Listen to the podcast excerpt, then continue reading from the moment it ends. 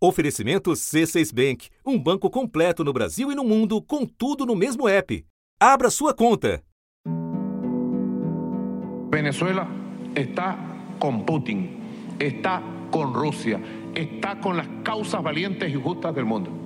Dois dias antes de o exército de Moscou invadir a Ucrânia, o presidente da Venezuela declarou apoio total e irrestrito a Vladimir Putin. A paz de Rússia é a paz do mundo e vamos a defender a paz do mundo.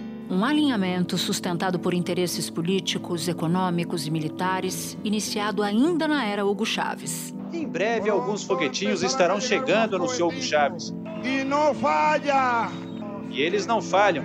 O presidente da Venezuela assegurou que os mísseis comprados da Rússia serão usados apenas para a defesa do país. Agora, a nação de Nicolás Maduro parece seguir um roteiro parecido com o do aliado russo e ameaça invadir um país vizinho, a Guiana. O presidente venezuelano Nicolás Maduro anunciou uma série de medidas para anexar a região de Essequibo, que hoje faz parte da Guiana. É uma região rica em petróleo, ouro e diamante e corresponde a 70% do território do país. Putin e Maduro compartilham da mesma vontade de permanecer no poder e até seguem as mesmas estratégias. E a Rússia declarou vitória nos plebiscitos feitos nas regiões ocupadas por Moscou na Ucrânia. Segundo o Conselho Nacional Eleitoral da Venezuela, 95% da população apoiou a intenção de incorporar a região de Essequibo ao país. Essequibo hoje faz parte da Guiana. Mas o comparecimento dos eleitores às urnas foi baixo, só metade participou. E com a crise em Essequibo, Maduro pode trazer dois adversários, Rússia e Estados Unidos, para dentro da América Latina. O governo americano anunciou que enviou aviões militares para sobrevoar a região de Essequibo já o Ministério da Defesa da Venezuela classificou a ação dos Estados Unidos como uma provocação. Putin vai se encontrar em Moscou com o presidente da Venezuela, Nicolás Maduro, que busca apoio para a disputa que criou com a Guiana.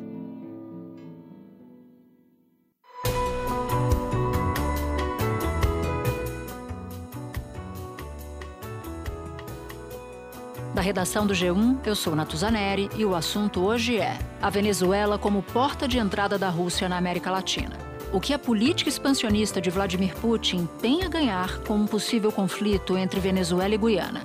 Neste episódio, eu converso com Vicente Ferraro, cientista político e pesquisador do Laboratório de Estudos da Ásia da USP, com foco em Rússia e Eurásia. Segunda-feira, 11 de dezembro. Bom, Vicente, em meio dessa confusão, em meio a ameaças de anexação de boa parte do território da Guiana, o presidente venezuelano Nicolás Maduro vai à Rússia, ou pelo menos deve ir à Rússia, para estreitar os laços com um parceiro antigo. Então eu quero te pedir para você nos contar como é que é o histórico de relação com Vladimir Putin, quando começou, em que pé está agora. Olha, Natos, a aproximação entre a Venezuela e o governo russo, né, em específico a aproximação com Vladimir Putin, ela tem um momento notável ali nos anos 2000, já durante o governo Chávez, né, então foi muito notável essa aproximação de Hugo Chávez com a Rússia, né, ali na segunda metade dos anos 2000 a gente viu a, a Venezuela comprar muitos armamentos russos, então foram comprados caças Suhoi, né, o, o, o Su-30, é, foram comprados outros armamentos, como helicópteros militares, né, e várias e vários outros instrumentos, né? E essa aproximação ela foi se tornando ainda mais notável, ainda mais enfática nos anos 2010, né? Quando a Rússia ela muda um pouco do foco da geopolítica dela, que até os anos 2000 era uma geopolítica muito concentrada ali nas ex-repúblicas soviéticas, e nos anos 2010 ela começa a ter essa projeção mais para o que na Rússia é chamado de exterior distante. Né? Então a gente tem uma projeção também da Rússia em conflitos na África, né? através do grupo Wagner. Né? Putin tem usado os mercenários em conflitos, não só na Ucrânia, mas também na Síria, na Líbia, na República Centro-Africana e até em Moçambique, país de língua portuguesa. Foi uma forma de o Kremlin exercer a influência russa pelo mundo, sem que Putin sujasse as mãos diretamente. O grupo Wagner chegou a ter mais de 50 mil combatentes, segundo estimativa do governo britânico. Um poder de fogo bem menor do que os mais de 1 milhão e 100 mil militares das Forças Armadas Russas. Yevgeny Prigozhin liderou uma revolta contra o comando militar russo e chegou a anunciar a marcha da justiça sobre Moscou. O presidente Vladimir Putin definiu como uma facada nas costas. Autoridades russas confirmaram a morte do líder do grupo Wagner, Yevgeny Prigozhin. Mas o que eu queria chamar a atenção, Natuza, é que essa, essa mobilização da Rússia no, no chamado exterior distante, tem relação com uma política externa russa que eu diria, de certa maneira, muito pragmática, no sentido de que Vladimir Putin buscou se aproximar de lideranças de esquerda aqui na América Latina, né, por histórico de antagonismo né, de, de, lideranças de esquerda aqui com os Estados Unidos, né, o histórico de pressão geopolítica também que os Estados Unidos é, fizeram aqui em vários países, né, com intervenção que deixou muitos ressentimentos históricos, né? Então, o Putin ele se aproveita um pouco desses ressentimentos e se aproxima muito aqui da esquerda, né? E a Venezuela ali está numa posição estratégica por ser ali praticamente uma área muito próxima aos Estados Unidos, né? Uma, é uma área que permite uma projeção geopolítica muito significante aqui na América Latina e, curiosamente, na Europa, Vladimir Putin se aproxima da direita, né? Então, na Europa, enquanto aqui na América Latina há uma aproximação com a esquerda, na Europa há uma aproximação com a direita. Né? Por que com a direita? A direita tem todo aquele discurso de é, anti-União Europeia, né? aquele discurso mais nacionalista, né? como a gente viu o caso do Brexit, por exemplo, né? de um discurso anti-União Europeia, né? Então, essa aproximação, né, que eu chamo de pragmática aqui, com a esquerda na América Latina e a direita na Europa, tem por trás, né, em comum, essa ideia de tentar né, fragmentar o Ocidente como um bloco geopolítico. Né? Então, é muito mais fácil para a Rússia dialogar né, politicamente, negociar com o Ocidente mais, um bloco ocidental mais fragmentado do que um, um bloco coeso. Né? Importante você deixar isso bastante esclarecido. E a próxima pergunta que eu tenho para te fazer é: que interesses Vladimir Putin tem num conflito aqui na América Latina, Vicente? Isso está claro? A Venezuela é um dos principais instrumentos né, geopolíticos de envolvimento da Rússia aqui na América Latina. Né? Isso ficou, eu disse que ficou muito notável a partir dos anos 2010, né? e sobretudo ali a partir do momento da crise na Venezuela em 2017 e 2018, né? quando houve uma pressão norte-americana muito forte e essa aproximação da Venezuela com a Rússia e com a China também serviu um pouco para garantir ali né, para contrabalancear essa pressão que os Estados Unidos estavam fazendo. Né? O governo da Venezuela chamou de ameaça temerária a declaração do presidente Donald Trump de que pode ordenar uma ação militar contra o país. Então, além de ser um, um veículo aqui de envolvimento na geopolítica latino-americana, né, a Venezuela, não apenas a Venezuela, também Nicarágua, Cuba, em menor grau, diria que Bolívia, e mesmo o Brasil, né, se a gente olhar ali para as relações é, dos BRICS, né, entre os países ali dos BRICS, a Rússia ela tem um crescente envolvimento aqui no, no contexto geopolítico latino-americano. Né? Mas eu diria que o principal ponto né, nessa questão de um envolvimento russo, aqui de um interesse russo, talvez até mesmo em um conflito, está no ponto de que um conflito aqui traria uma divisão mais forte dentro da política externa norte-americana no sentido de que a política externa norte-americana não conseguiria se focar apenas na Ucrânia, mas teria outros conflitos ou outras tensões, né, que não chegam a conflito, para dividir o seu foco, né? Então, isso enfraqueceria, né? Quanto mais conflitos a gente tem espalhados ou mais tensões espalhadas em diferentes regiões do globo, maior é a possibilidade de os Estados Unidos, né, e outras potências aliadas darem uma resposta coesa, uma resposta eficaz contra essas tensões, né, a favor de seus aliados. A gente viu que nos últimos dias, né, a própria Casa Branca alertou que ela está com dificuldades em financiar a guerra na Ucrânia, né? O Senado americano rejeitou um novo pacote de ajuda militar para a Ucrânia combater a invasão russa. O governo de Joe Biden precisava de 60 votos favoráveis, mas só conseguiu 51. Para liberar mais ajuda à Ucrânia, os senadores da oposição exigiam um endurecimento do combate a imigrantes ilegais na fronteira americana com o México há uma discussão né, de quanto é, os Estados Unidos ainda vão conseguir é, garantir esse financiamento, já que há uma divisão entre as elites norte-americanas, uma oposição do Partido Republicano. Então, acredito que, resumindo, né, essas, esses elementos de tensão tiram o foco sobre a Ucrânia, né, e isso acaba sendo benéfico para a atuação da Rússia na guerra na Ucrânia. A gente viu essa perda de foco muito grande com o conflito Israel-Palestina, né? Quando começa ali essa, esse momento de maior tensão entre Israel e Palestina, o foco que estava todo concentrado ali na Ucrânia começa a ser dividido e então essa, esse apoio militar e econômico norte-americano começa ali a sofrer uma maior instabilidade, né? É bem importante a gente dizer que a gente está falando de dois regimes autoritários, né? de dois líderes autoritários, o Putin e o Maduro. Eu queria saber de você quais são os paralelos entre a disputa territorial travada pelos dois países. A Rússia, no caso da anexação de partes da Ucrânia, e a Venezuela reivindicando parte expressiva do território da Guiana. Olha, Natuza, essas disputas territoriais, a ideia de confrontação externa, a percepção né, de inimigos externos e inimigos internos, são elementos muito poderosos para a legitimidade desse tipo de regime. Né? Então, Vladimir Putin, historicamente, ele se aproveita, instrumentaliza muito essa confrontação com o Ocidente para garantir uma legitimidade a seu regime dentro da Rússia. Né? Então, ele infla o nacionalismo, né? Mesmo é, durante a anexação ali da Crimeia, né, ele conseguiu então inflar o nacionalismo russo ali, ele conseguiu é, utilizar elementos históricos ali, insatisfações históricas ali é, por parte da população russa para reverter isso a favor da sua legitimidade dentro da Rússia. Né? Mais de 100 mil pessoas se reuniram em frente à Praça Vermelha em Moscou para comemorar a anexação da Crimeia o presidente russo Vladimir Putin foi aclamado pela multidão. Disse que a ação militar foi para ajudar os compatriotas e reafirmou que não vai devolver a Crimeia. Então ele se apresenta ali como alguém que está deixando um legado para a Rússia no sentido de resgatar ali um, um orgulho nacional, né, um papel, é, eu diria que um papel forte ali para a Rússia como uma potência global, né, que foi perdido após o final da União Soviética. Então ele resgata esse nacionalismo e utiliza isso para ali garantir uma legitimidade ao seu próprio regime.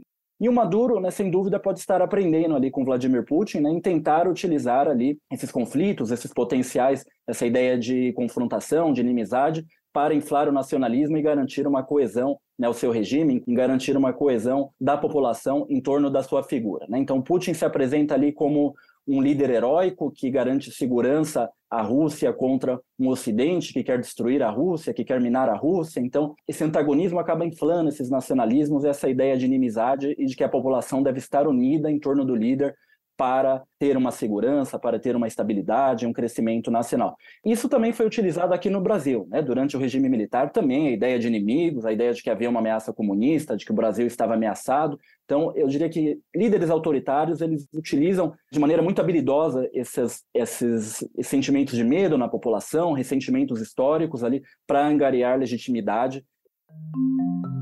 Espera um pouquinho que eu já volto para continuar minha conversa com Vicente. Com o C6 Bank, você está no topo da experiência que um banco pode te oferecer. Você tem tudo para sua vida financeira no mesmo app, no Brasil e no mundo todo. A primeira conta global do país e atendimento personalizado, além de uma plataforma de investimentos em real e dólar com produtos exclusivos oferecidos pelo C6 em parceria com o JP Morgan Asset Management. Quer aproveitar hoje o que os outros bancos só vão oferecer amanhã? Conheça o C6 Bank. Tá esperando o quê? C6 Bank. Você cita interesses domésticos nas disputas territoriais e há poucos dias o Putin anunciou que vai concorrer mais uma vez para mais um mandato no ano que vem. Se ele vencer, ele vai ficar 30 anos no poder. Isso ainda tem possibilidade de reeleição. A mesma lógica é a lógica do Maduro. Então aproveito para te perguntar como é que está a força política do Putin Nesse momento, ele enfrentou um motim recente, como você mesmo falava, do grupo Wagner, e ele lida com uma guerra interminável, que é a guerra da Ucrânia. Como é que está a situação dele? Olha, Natuza, eu acho que é muito difícil a gente medir o apoio político em um regime autoritário, né? Porque há muitas pesquisas de opinião pública mas a gente não sabe o quão fidedignas as pessoas que estão respondendo a essas pesquisas estão sendo, né? Se elas se sentem seguras em responder, né? Se elas têm algum grau de segurança nessas respostas, né? Mas eu diria que, no geral, o regime tem ainda uma, uma base sólida de apoio, né? tem uma base consistente de apoio, em parte por esse nacionalismo inflado pela guerra, mas em parte por outros fatores. Né? Então, eu diria, por exemplo, a economia russa tem sido muito estável, né? Havia uma perspectiva de que a guerra prejudicaria muito economicamente a Rússia, mas a Rússia conseguiu ali se, se aproximar da China, se aproximar ali de outros países antagônicos ao bloco ocidental, né? E garantir ali uma, uma maior estabilidade econômica, né? Então a, a economia não é algo ali que está incomodando a população de maneira muito significativa. Uma outra questão é que há uma censura muito grande na Rússia, então há um controle muito forte da mídia, do, dos meios de comunicação, da internet,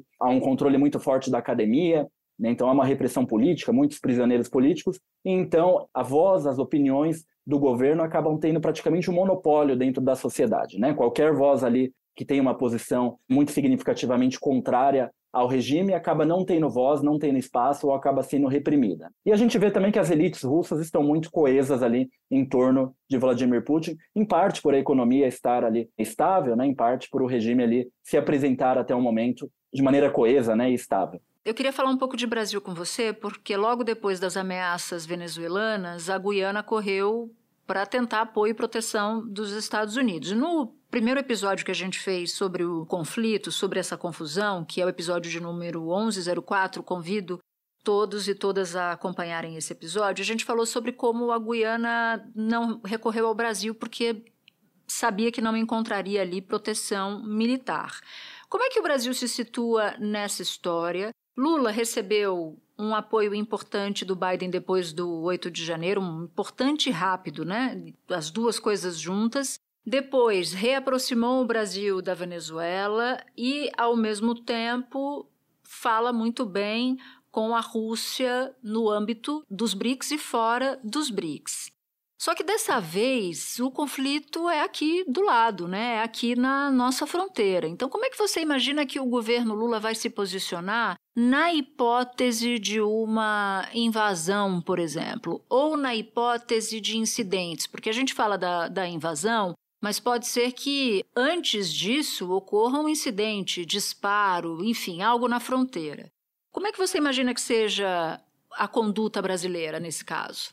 Eu acredito que na hipótese de uma invasão ou de algum incidente grave, né, a diplomacia brasileira vai ter uma posição mais dura, né, contra Nicolás Maduro, mas eu acredito que essa posição não sairia da esfera diplomática, né, e por isso que a Guiana né, como a preocupação não é apenas uma defesa diplomática, mas também uma defesa militar, a Guiana recorre aos Estados Unidos, por exemplo, né?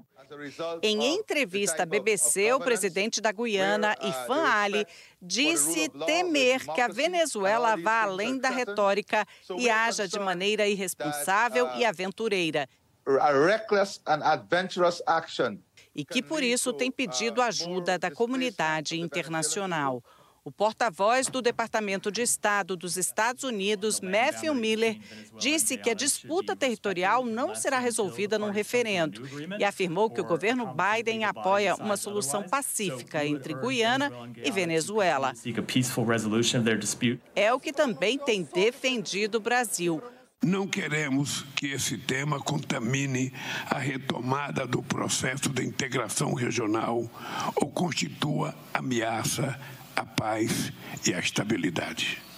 Caso considerado útil, o Brasil e o Itamaraty estará à disposição para sediar qualquer e quantas reuniões forem necessárias. Uma coisa que nós não queremos aqui na América do Sul é guerra.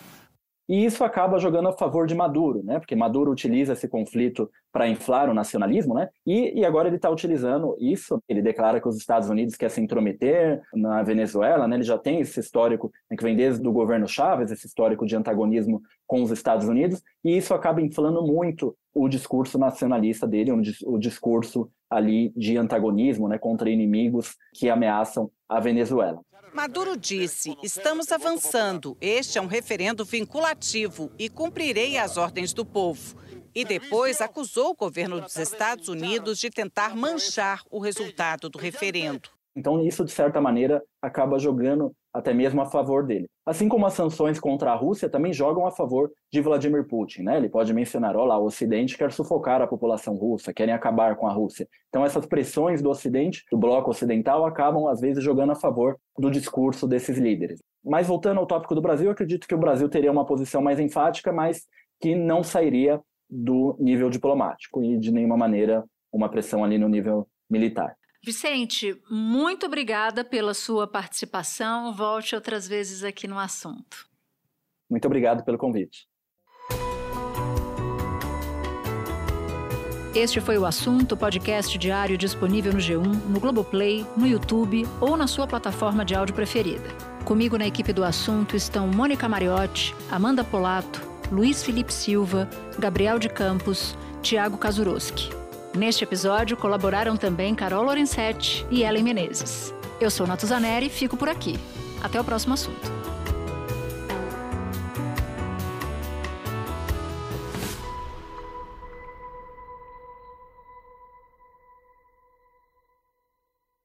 Você no topo da experiência financeira que um banco pode oferecer. Escolha um banco completo no Brasil e em qualquer lugar do mundo. Abra sua conta no C6 Bank.